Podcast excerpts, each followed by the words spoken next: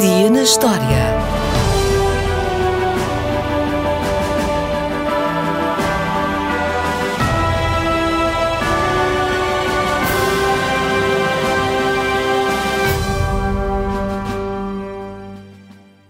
Foi a 12 de novembro de 1912 que os diários e os corpos de Robert Falcon Scott e dos seus homens foram encontrados na Antártida. O seu nome ficará para sempre ligado à exploração do Polo Sul. No entanto, apesar de ter lá chegado, esta foi uma corrida que não acabou bem. Porquê? Bem, temos de começar a história pelo início. Scott era filho de um magistrado que também era cervejeiro. Não havia nenhuma incompatibilidade nisso na altura, mas como havia tradições navais e familiares na família, o jovem Scott optou pela carreira naval aos 13 anos. A sua vida correu normalmente até que o pai faleceu, já depois de ter vendido a cervejaria e ter feito maus investimentos. E de repente, Scott passou a ser responsável pelo sustento da família. Portanto, ser promovido e ganhar mais tornou-se uma preocupação. A maneira mais rápida de ser promovido era ficar ao comando de qualquer missão que aparecesse. E apareceu uma missão de exploração ao Polo Sul. Ou seja, foi mais por necessidade de dinheiro e de obter o seu primeiro comando do que propriamente pelo interesse na Antártida que Scott se candidatou. A expedição Discovery, como foi chamada, correu bem, mexeu com a imaginação popular e Scott tornou-se um herói. Recebeu diversas homenagens, medalhas e foi promovido a capitão. Entretanto, casou-se com uma mulher com posses e tiveram um filho, chamado Peter.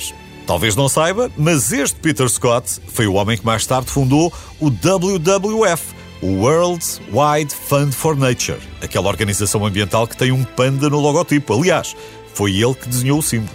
Depois desta pequena pausa para a vida familiar, Scott aceitou a nomeação para uma segunda expedição à Antártida, desta vez com o objetivo de chegar ao Polo Sul. Só que Scott não sabia que ia entrar numa corrida até que recebeu um telegrama do norueguês Amundsen a comunicar-lhe o mesmo propósito. Provavelmente foi esta corrida ao Polo Sul que fez com que as coisas corressem mal a Scott. Até porque ele não ia para uma corrida, ia para uma viagem de exploração científica para testar, por exemplo, cães, cavalos ou os mais modernos trenós motorizados. Para aumentar a pressão de Scott, o barco ficou preso 20 dias no gelo, fechando cada vez mais a janela de oportunidade e aumentando a distância de Amundsen, que tinha partido primeiro. Amundsen nunca perdeu a vantagem, partiu e chegou primeiro ao Polo Sul, o local mais desolado e inóspito do planeta. 34 dias depois, Scott chegou e descobriu que o seu maior medo, ser segundo na corrida, se tinha tornado realidade. Scott e os seus homens, que já tinham chegado em dificuldades ao Polo Sul, sofreram um golpe brutal e muito desmoralizador. Apesar de terem iniciado a viagem de regresso, viriam a morrer muito antes de chegarem a um porto seguro.